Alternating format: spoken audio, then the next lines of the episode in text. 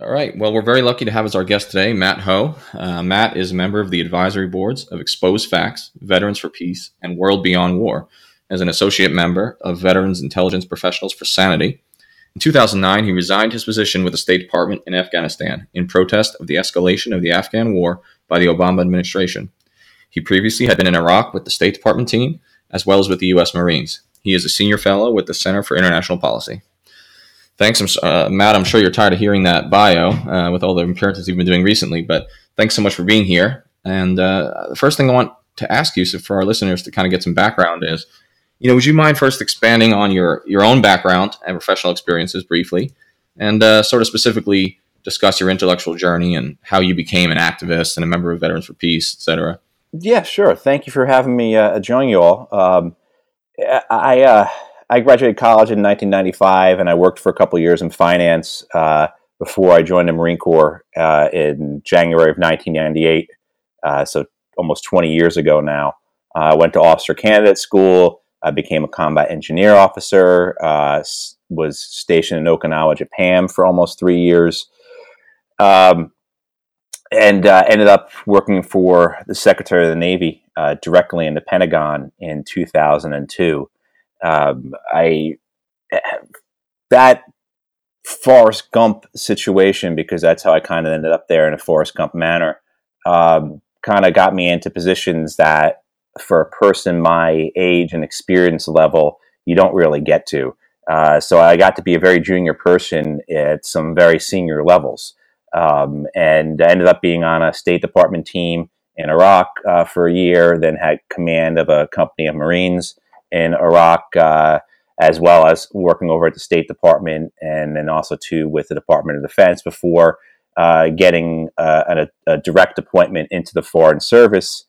Uh, again, because of people I knew and, and kind of Forrest Gumping myself into that situation, um, and then resigned uh, from that position in 2009 while I was in Afghanistan uh, because I wasn't going to go along with the escalation of that war after uh, being part of, of, of everything else previously. Um, you know, since then I've been working uh,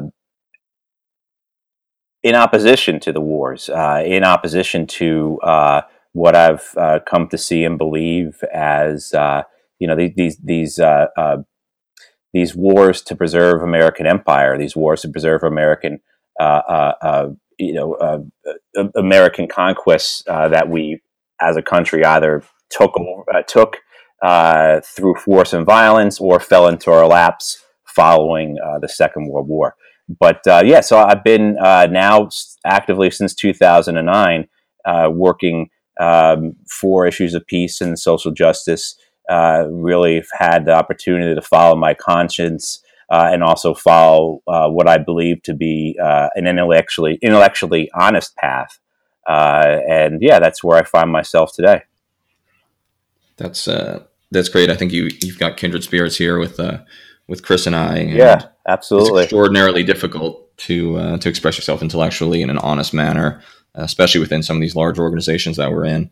And today, you know, later uh, on the pod, we're going to be talking about the all volunteer force and the end of conscription. And you know, some of the things you you were mentioning made me think about how how different movements like the peace movement might be if uh, if people still had skin in the game, if if individual citizens might still have to serve. So you know, you're a volunteer, I'm a volunteer, Chris was as well. But uh, it's really interesting to see how you've made the transition to the the peace and social justice movement uh, when so many of our citizens are apathetic.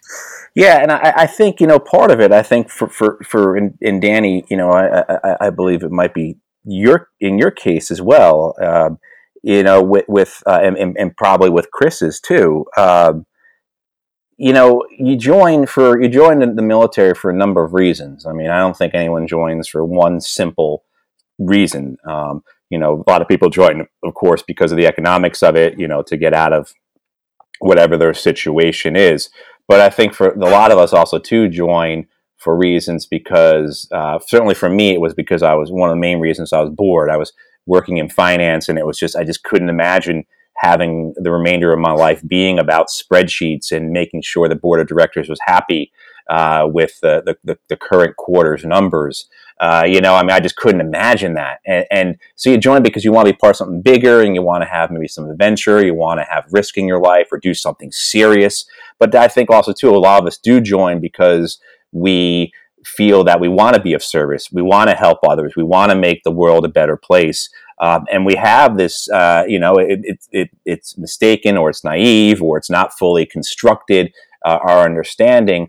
But we join the military because we think that's a way to be of service. That's the way to help others. That's a way to fight for uh, liberty or freedom. Or um, and what you, I think, you find um, as you're taking part in these wars is that you're not the one who's changed. You're not the one who has come to have this uh, revelatory uh, experience. Um, it's that you, it, I'm should say, what the revelatory experience is then is not that you're on the right side, it's that you're on the wrong side. Is that you still have those values in you. You still want to help. You still want to do good. You still want to uh, help people, um, you know, uh, have a better life. But what you've come to realize is that your military, your country, uh, is oppressing others, is causing this violence by its presence, is fueling this insurgency.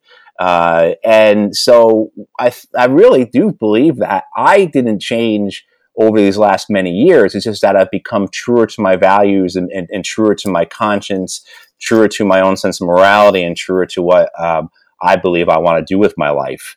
Um, eh, eh, yeah, so I, I think that's something that people need to understand is that you don't really change as much as you become stronger or bolder, or I think maybe in my case, just so sick of what you're taking part in, you can't do it any longer. And then you end up finding a way to actually express yourself and you follow that. Yeah, absolutely. Uh, I really like your point about whether it's you that changes or, or the institution, or maybe the revelatory moment is realizing that you aren't necessarily on the right side. And you know, I've been writing about that recently and uh, and I, I, think it's really an interesting point and something we all have to kind of after after one, two, three, even nearly a career in the service. Chris, I'll turn it over to you. I know you've got a question. Um,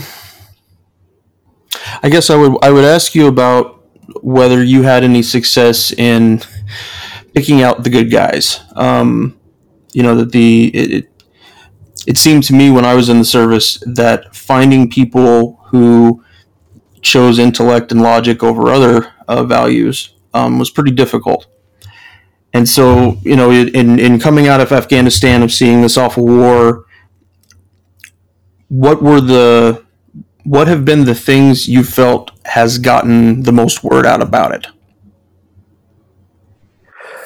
Um, you know, to your first point about not seeing others with that type of intellectual honesty or that moral honesty, you do. You, you, you, you, you one of my clearest points uh, when I finally left the Marine Corps for good in 2008, and then I, I ended up going into the Foreign Service. I couldn't really uh, uncommit from that life, uncommit from that career. Uh, eh, you know, is that like I didn't see any colonels or generals that I wanted to become. You know, I, I, I, there weren't these, these people who at that point I was about to be promoted to major. I, I, I got, I, I uh, if I had stayed one, if I had been on in the Marine Corps for a month longer, I would have been promoted. Um, but uh, uh, you know, you, you don't see. And I remember as a lieutenant and as a junior captain, seeing some majors get out at the 12 year mark, 13 year mark, um, and thinking you know, wow, that, that's really gutsy or, or, or, in some cases really foolish. But looking back, like uh, the two of them in, in, particular, I think about who did that, like it really made a difference to me because I, I saw that there was a path forward. There was a way to go and follow what you believe to be the correct thing to do as opposed to sacrificing all the time you've already put in or giving the institution one more chance or that when you were going to be when you get to be a colonel or a general you can make a difference you can change things i saw these guys you know took that step and that was a really important thing for me to see uh, to give me the courage to do it as well um, and, and, to your second point about you know getting um, getting the word out uh, and, and having people understand uh, understand. Uh, what I, I, think I've seen it work best is when it comes through, um, you know, of course, testimonies and, and, and things from from uh, guys who served. Uh, but I, I, think that the, the best manner in all this is, is, is, is the more creative, the better.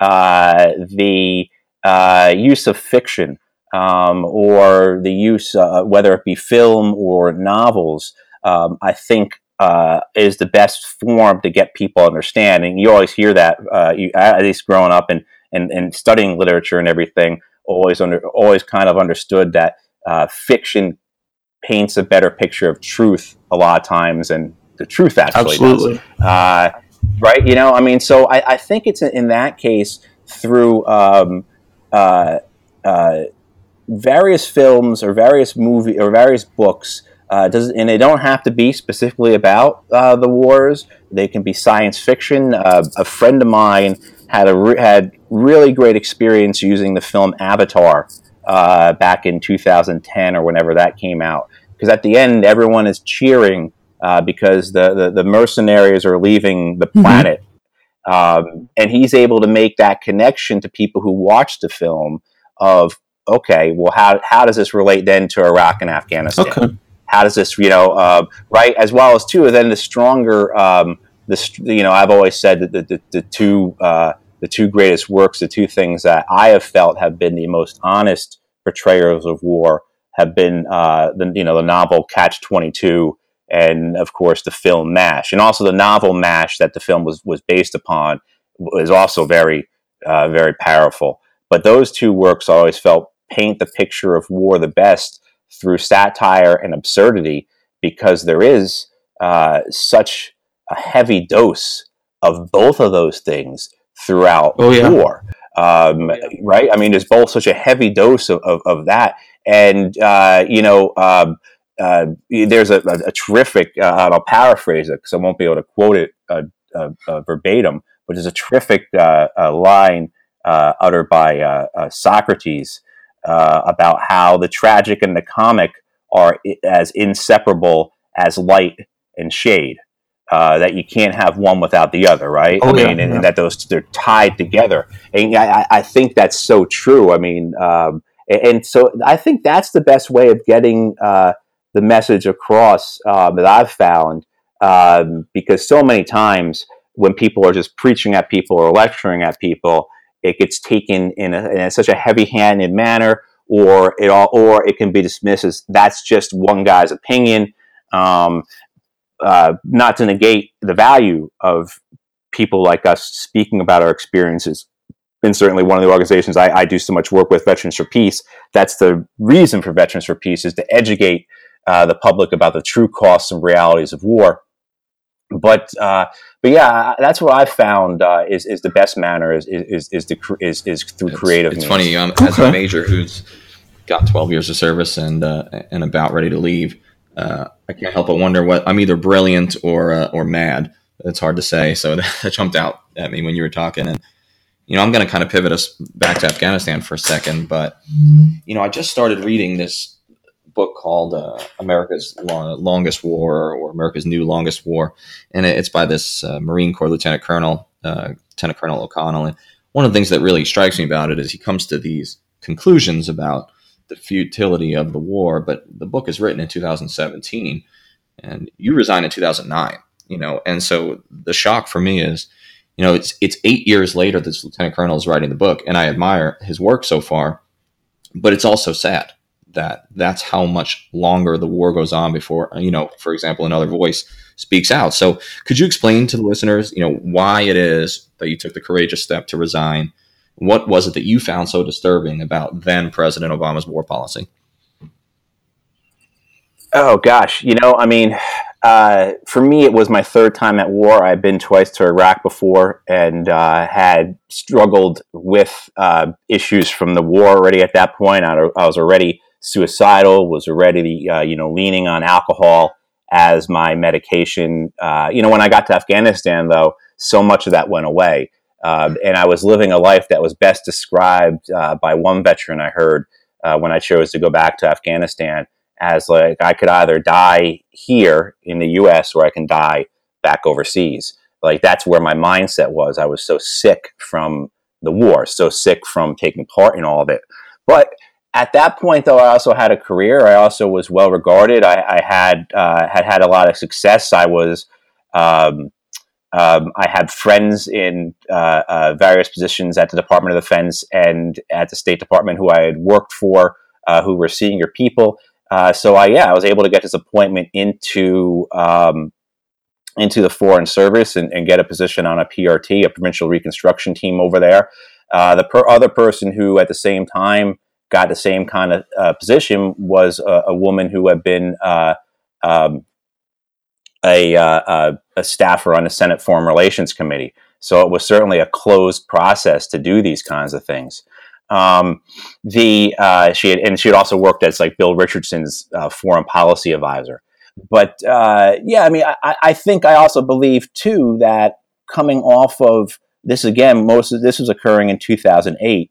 Uh, as I was going, you know, accepting this position and my thought processes. At this point, we were seeing the value of what had occurred in Iraq in terms of our uh, engaging in the political process with the Sunnis. And I have been there in 2006, 2007, as well as 2004 and 2005, all in Sunni areas. First up in Salah Din, uh, you know, up in the Tigris River Valley, and then the second time in Anbar in the Euphrates River Valley, and uh, seeing um, the uh, disassociation of the Sunnis uh, and from uh, the, the political process in Iraq, uh, their building of their grievances, why they, they supported the insurgency, why that was a better deal for them, and then dismantling of that, and, and, and, the political process that got them to divorce themselves from Al Qaeda in Iraq, which was such a tiny percentage of the insurgency anyway. I mean, as you you guys know, the, the, the bulk of the Sunni insurgency was based on nationalist, you know, reasons and grievances of being occupied you know, as well as uh, some of the more senior people grievances of being usurped. But you know, seeing that and then seeing them brought back into the political process, uh, being brought back into the spoils of our presence, if you will, and receiving the money for our presence and ha- giving them a reason to uh, uh, uh, uh speak with and work with the Shia, uh, as well too as basically giving them back their territory and turning that territory, the Sunni territory, back over to uh, forces led by Sunnis. You know, and I, I thought that was going to be, and at that point in 2008, that process was working, right? And that works for a while, for a couple years, a few years, as we know, until uh, it doesn't work anymore. And, and the Maliki government, not to get into a rant about this, the Maliki government you know, starts to push the Sunnis back away. But anyway, at that point, 2008, uh, you see stuff from uh, General Petraeus, who has taken over Central Command, as that is going to be the path forward. We, we this is going to be, uh, you know, I believe uh, President Obama uh, or Senator Obama at the time, he, he speaks about winning the good war in Afghanistan, but he talks about only sending two brigades of soldiers to Afghanistan. He doesn't talk about sending 70,000 troops plus an extra 40,000 uh, NATO troops plus another 100,000 contractors. He talks about two brigades. Uh, and I believe that that's going to be the process. But, you know, fairly quickly, though, uh, you know, right away he sends 30,000 troops, and then there's more troops being sent. And of course, the final escalation of 30,000 troops in, in the late fall of 2009. But you could see, um, for me, getting there and seeing that this Democratic administration was no different than a Republican administration, that the purposes were uh, uh, varied and multiple in terms of why we were escalating the war. Um, and none of them were good reasons, and all of them were going to be bound to failure. Uh, the, the, the, there are political reasons. You know, we got to we got to have this this president, this Democratic president, look as if and be a better commander in chief than the Republican president. This is a chance for us to have a president who has won a war going into his reelection. Uh, certainly, um, and it's uh, Elizabeth Rubin uh, from uh, uh, the New York Times, uh, or, or, actually from the New York Times Magazine, writes about this. Spend her time spending time with Bob Gates. Yeah, I saw it as well too. The Pentagon wanted a victory. This was a chance to make up for Iraq. This was a chance to to to, to show that the army could do something right. Uh, you know, up until as well too. The the um, General McChrystal comes over with his cadre of hand-picked uh, advisors. Most of them are, are not active duty military or in the CIA or State Department. Uh, most of them are working for think tanks that are funded by uh, defense corporations. And reading this, particularly this one tract that came out of the Center for New American Security uh, called Triage uh, about what should be done in Afghanistan. And it is basically making the case for escalation on this romantic vision of counterinsurgency, on this Orientalism uh, uh, of, of how if we come and just give these native people things that they would that they need, like roads, and if we educate them through schools, that they will disassociate themselves from all their previous ways and join our side. Uh, just basically shoehorning Afghanistan into this model uh, to support, again, their own romantic visions of war. They're, these romantic visions of counterinsurgency. These these these wannabe Kiplings, basically. Uh, and, and, so saw that over and over again. As to then the, the, the same issues uh, of uh, and, and, in the years after, uh, particularly the first year or two after I resigned, and I'd be asked about Afghanistan. Excuse me. I would. I'd often get asked, what's the what's the similarities and differences between Iraq and Afghanistan? And for a while, I fell into that trap of saying of, of describing the differences. Well, you know, one's uh, you know uh, exactly just describing the demographic differences, the terrain differences, the cultural and modern history differences, as well as the similarities. And it took me a little time to, to, to really realize what I knew to be true. None of that mattered because the only thing that mattered was the presence of the American military, and the outcome was going to be the same and the fact that we were trying to leverage one part of society against another, that we are trying to pick winners and losers in a foreign country, uh, and the results were going to be the same. The results were going to be a, a, a, an increase in support for the insurgency. Every place we put our kids with their rifles and their vehicles, people were going to uh, end up fighting against them. It was just a simple aspect of occupation was driving the insurgency, as well as how corrupt uh, the government in Kabul was, how that was composed of the same warlords and drug barons and war criminals uh, that the Taliban had been fighting against that led so many people, particularly in the Pashtun areas, to support the Taliban. And that's why we were seeing the support again. Um, so, yeah, I mean, it, it, it, it goes through that um, until I finally can't do it anymore. Finally, I can't support the lies of it all. Uh, I, I, I, I uh, find myself understanding that there's no nothing I can do except save myself at this point. I can't certainly go home and tell a mother her son died for a good reason in Afghanistan. I can't take seeing the dead Afghans anymore. Um, yeah, and so I find the courage uh, uh, because of a note my father wrote me. Uh, yeah, to quit, and, and, so I did. And when I quit, I really meant to quit. I really meant to just be done with it all, be done with war, um, no intentions of striking out and fighting against uh, the war, American empire, or anything like that. Those thoughts were not even a remote spark thought in my head uh, until after I've been home for a couple weeks, and uh, I end up becoming very frustrated by what I'm seeing and hearing about the debate about the war uh, through our media, uh, particularly too, since so many people that I spoke with uh, before I departed, agreed with my assessment on the war, uh, both military officers and civilian officials. And then to see none of that being reflected in the debate on the war uh, was upsetting to me. And so, yeah, I end up speaking to the Washington Post, and here we are. Uh, what is it? Eight years later, still talking about it. Uh, really, so much what you said. First of all, it is courageous to do what you've done, and I think you've probably heard that a lot. But it is very difficult to walk away from a career you've been successful at and step into the abyss and the unknown. And, and you're to be applauded for that because you mentioned how a lot of people that you served with agreed with you. Uh, most of those people probably went on to a career, a comfortable career within the military or the foreign service. It's easier to do that. That that's the easier path of, of least resistance.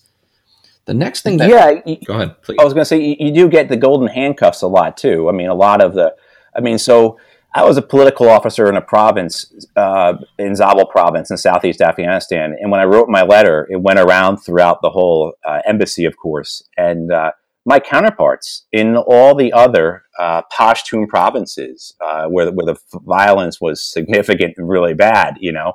Uh, and so my, my counterparts in Helmand and Kandahar, up in Kunar and Nangarhar and Nuristan, um, you know, uh. You know, I remember at least six of them uh, speaking to me before I left and saying, "Hey, I completely agree with you."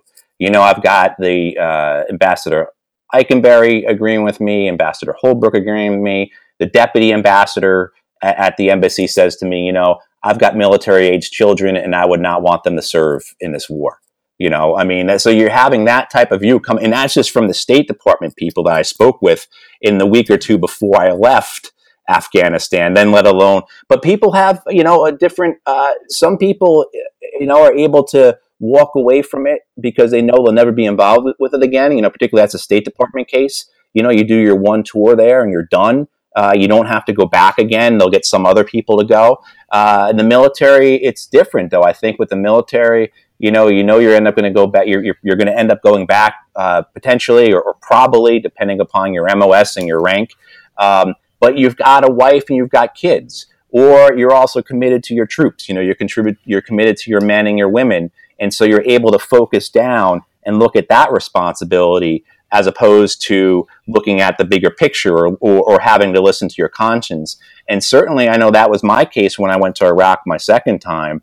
Um, I went there understanding the war to be unjust, the war to be uh, basically illegal, that we were making things much worse. But I could focus on the 152 Marines and sailors that were under my command and only focus on them and see that as my responsibility to try and bring as many home alive and in as many pieces as I could. Um, but as a as a in my role over there as a political officer, yeah, I didn't have any of that. I was free to quit. I was also a single guy, so I was able just to throw it all away and walk away um, and, and, not care about the consequences because I was so sick of it. Um, but um, yeah, we, we, things tend to we, we end up uh, it, it's true we, all the cliches about striking out on paths and putting a foot forward and you know you never know what's going to happen all that stuff is true uh, uh, but i also know that my conscience has been clean for the last number of years because of it which is uh, really important look at the names that are running afghan policy again in the trump administration and we're seeing hr mcmaster who used to run the anti-corruption efforts up at the up at ISAF, and then uh, General Mattis, who of course served in Afghanistan, and uh, and General Kelly. So, staying on Afghanistan for one more moment, you know, as a follow on, how do you analyze the current administration's policy there, to the extent that they have one, and what are the prospects for stability in the region uh, or for Afghanistan as a whole, in your view? Um, I, you know, I actually think that this administration has a more coherent policy, not one that I agree with. That, let's let's get that clear first. what I'm going to say is I don't agree with it, but my analysis is, is, is that they actually have a structured and coherent policy uh, and an entire war campaign, as opposed to individual efforts throughout the Muslim world that uh, uh the consequences are the same. The killing is the same. The ruinous results of uh, our warfare are the same. But I do see now within this administration, under Mattis and McMaster and Kelly, a uh, coherence among the war policy uh, throughout the Muslim world, in the greater Middle East, if you include Afghanistan, uh, if you want to go that far east.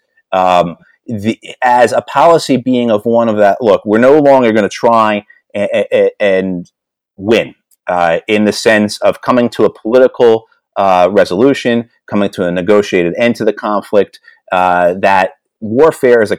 I, I really do believe that, particularly Mattis and Kelly, I understand them better than I understand McMaster. Uh, but warfare is a constant state of mankind that we are um, in, a, in a, a, historical struggle of civilization versus barbarians. Uh, and I think if you look at Mattis and Kelly's uh, uh public statements for over a decade now. You see that very clearly that we are, uh, and that they are modern day legionnaires who have a responsibility for protecting uh, the empire, for protecting the republic, and that in these what you would call call, if you want to use the Roman analogy, the borderlands or border areas. Um, uh, that in these areas we have to fight, and that we have to mow the grass that constantly uh, there's going to be constant combat there, constant uh, uh, uh, fighting, because that's the nature of the people there, and that there's no use trying to find a solution because there is none. Um, and that efforts to uh, hold elections, efforts to do economic development, um, efforts to do reconciliation are ultimately wasted. And that's what they can point to and say under the Bush and Obama administrations, all these things were tried and they didn't work. It's interesting because how quickly Mattis, whose name was also on the cover of the counterinsurgency manual that Petraeus gets credit for, but Mattis was that co-author, how quickly he's able to walk away from all that and, and disavow it. But so I think what you've seen, you're seeing in this campaign that spreads across uh, uh, six of the nations that we're, we're, we're, bombing nearly every day or have troops engaged in combat in, with the exclusion of Pakistan. Pakistan doesn't fall into this.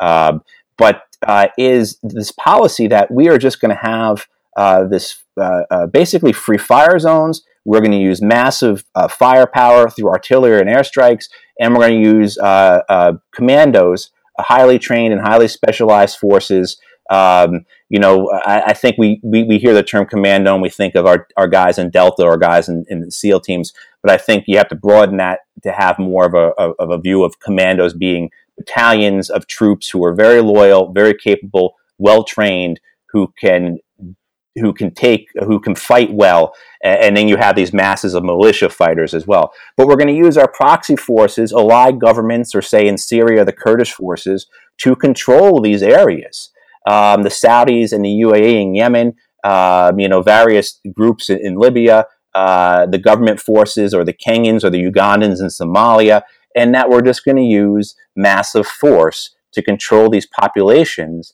that will not submit to the will of our policy and our proxies. And I think you've seen that unification of this policy across the Middle East, uh, including Afghanistan, and, and, that's why I say this administration has a coherent war policy in the sense of where they're going forward. Uh, and I think you can see that best best rolled out through with the way the Iraqis. Uh, and this plays upon on what was being done at the tail end of the Obama administration, of course. But you see that especially, I think, through the Iraqi campaigns in the Euphrates and Tigris River valleys, where cities were just leveled, the people were punished, um, and basically subjugation is the principal desired effect seen again in, in Yemen with how the Saudis and, and, UAE are operating. And I think it's what you'll see uh, in Afghanistan uh, going forward, particularly since those troops, people talk about, well, what, what can only 4,000 troops do? Well, it's the nature of what the troops will be uh, training, uh, as well as additional NATO forces. Uh, you know, helping to teach uh, how to call in for airstrikes, how to call in artillery, as well as providing more artillery more gun tubes, uh, as well as providing more airstrikes. Um, and then using these commandos, whether they be actual guys who can come into the, the, the, the a village mill night and terrorize a population, uh, akin to what, say, the Phoenix program did uh, in the Vietnam War, the death squads did uh, either in, in, in, Central America or in Baghdad, um, or commandos in a looser sense who can actually fight at a company level or a battalion level uh, somewhat well. Uh, as we saw, I think the Iraqi special uh, police forces and Ministry of Interior forces uh, do in Mosul or in other uh, Iraqi cities. So I, I think that's uh, you know that is what I see as their policy moving forward, um, and this allows them to use other resources around the world, but commits the United States to a policy of military uh, purposes for military ends only, which is a really dangerous thing. People were concerned about having these all these generals uh, in the White House, basically. Uh, and this is what you get when you have all these generals in the White House. You have a military policy that's based uh, really just on military goals, and which totally misses the ultimately political nature of of war. But I think it's really interesting what you're saying about the differences between. Yeah, well, I mean, you know, and, and, to pop onto that political point, it's not just the political nature of war; it's the political calculus that comes from having uh, civilians or, or or politicians in control of the military. Is they have to. Um, they have to view the use of American power through ultimately what that's going to do to their chances of reelection or their popularity or approval ratings. There's no political control on these policies, and that allows anything to occur. When there's political control over the policies, the politicians, the civilians as we call them, or the politicians, will uh, necessarily uh, hold back in some regards or will i mean now it, it, could of course be dangerous and they could become very populist and of course uh, agree to the bloodlust of voters maybe. But for the most part i think what we see in, in many calculations by politicians is a more conservative approach or how will this affect my chances of reelection um, or how's it going to look if there are dead kids on television which is something we never see anyway but I, I, really do think this this complete control of the policy by the military is a very very dangerous. Yeah, thing. and I wonder if we even realize the damage to the republic, or if it'll take a decade or two to realize what's been done. Uh, I, I fear that some of the results are yeah are down the road. Yeah, you know whether or not and what will the next administration do, uh, whether it be Democrat or Republican, if Trump doesn't win. I, I think I'm actually an outlier, a, a guy who thinks that Trump will uh, win re-election. I actually do think he will, um, but that's a whole different podcast episode, I guess. But um, you know, what what will the next administration, if say it's a Democratic administration, will they keep up the same um, uh, control of policy, this, this uber militarized foreign policy? And we had, as you guys know, we had a militarized foreign policy before Trump. I mean, we had uh, President Obama, uh, you know, uh, you know, inherited, came into office with two wars, and he left with seven. You know, he spent more money on the military than any other president. You go back to FDR to find a president who spent more money on the military than President Obama did. So we can't we can't uh, kid ourselves into thinking that this is about Trump. But um, yeah, what what becomes of this, and um, what is the point that the American public recoils from it? I don't really know, particularly as one of the genius or brilliant things about this, uh, similar to, I think, what you want to talk about with conscription, is it takes the skin out of the game for so many Americans even further. So by utilizing uh, not just drones and manned airstrikes in areas where there's no threat of our aircraft getting stru- getting shot down, but utilizing proxy forces um, the American public is completely disengaged. And I think the American public is very supportive of these wars in that sense. Uh, look, the, the, the, Afghan military and Afghan police are, are, losing what between 30 and 35 guys killed a day in combat. Americans don't care if Afghans get killed, but you have a handful of Americans get killed um, anywhere.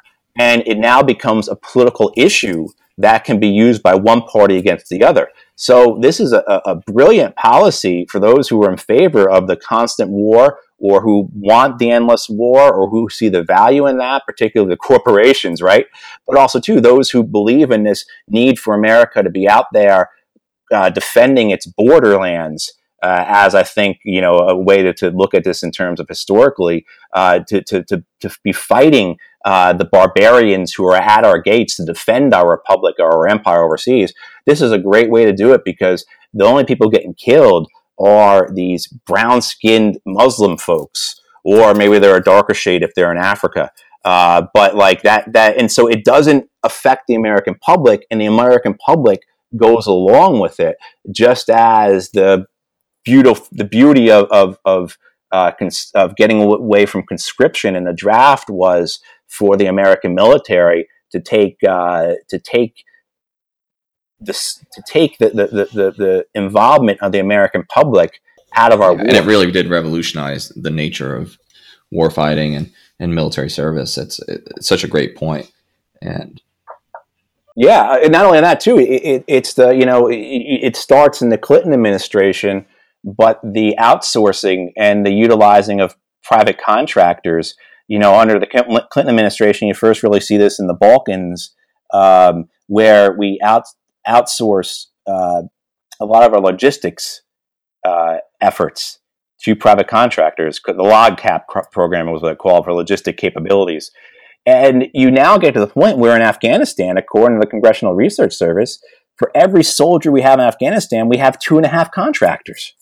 I mean, so you have so you're not only that you're able. So now you're able to um, you're able to minimize the American soldier footprint and the American soldier deaths, of course, because that's hidden. We have no idea how many contractors were killed uh, working for the American military, doing roles that in previous wars in Vietnam or Korea or World War II would have been done by American uh, uh, uh, soldiers. Uh, you know, I saw this in Iraq. Uh, you know, you, would be on the, the, the, main supply routes and you'd see the burned out hulks of the logistic vehicles that we were using, the, the, the huge semi uh, trucks, the big tractor trailers, the, the, the, you know, in Afghanistan, the, the, the jingle trucks, you know, as we call them,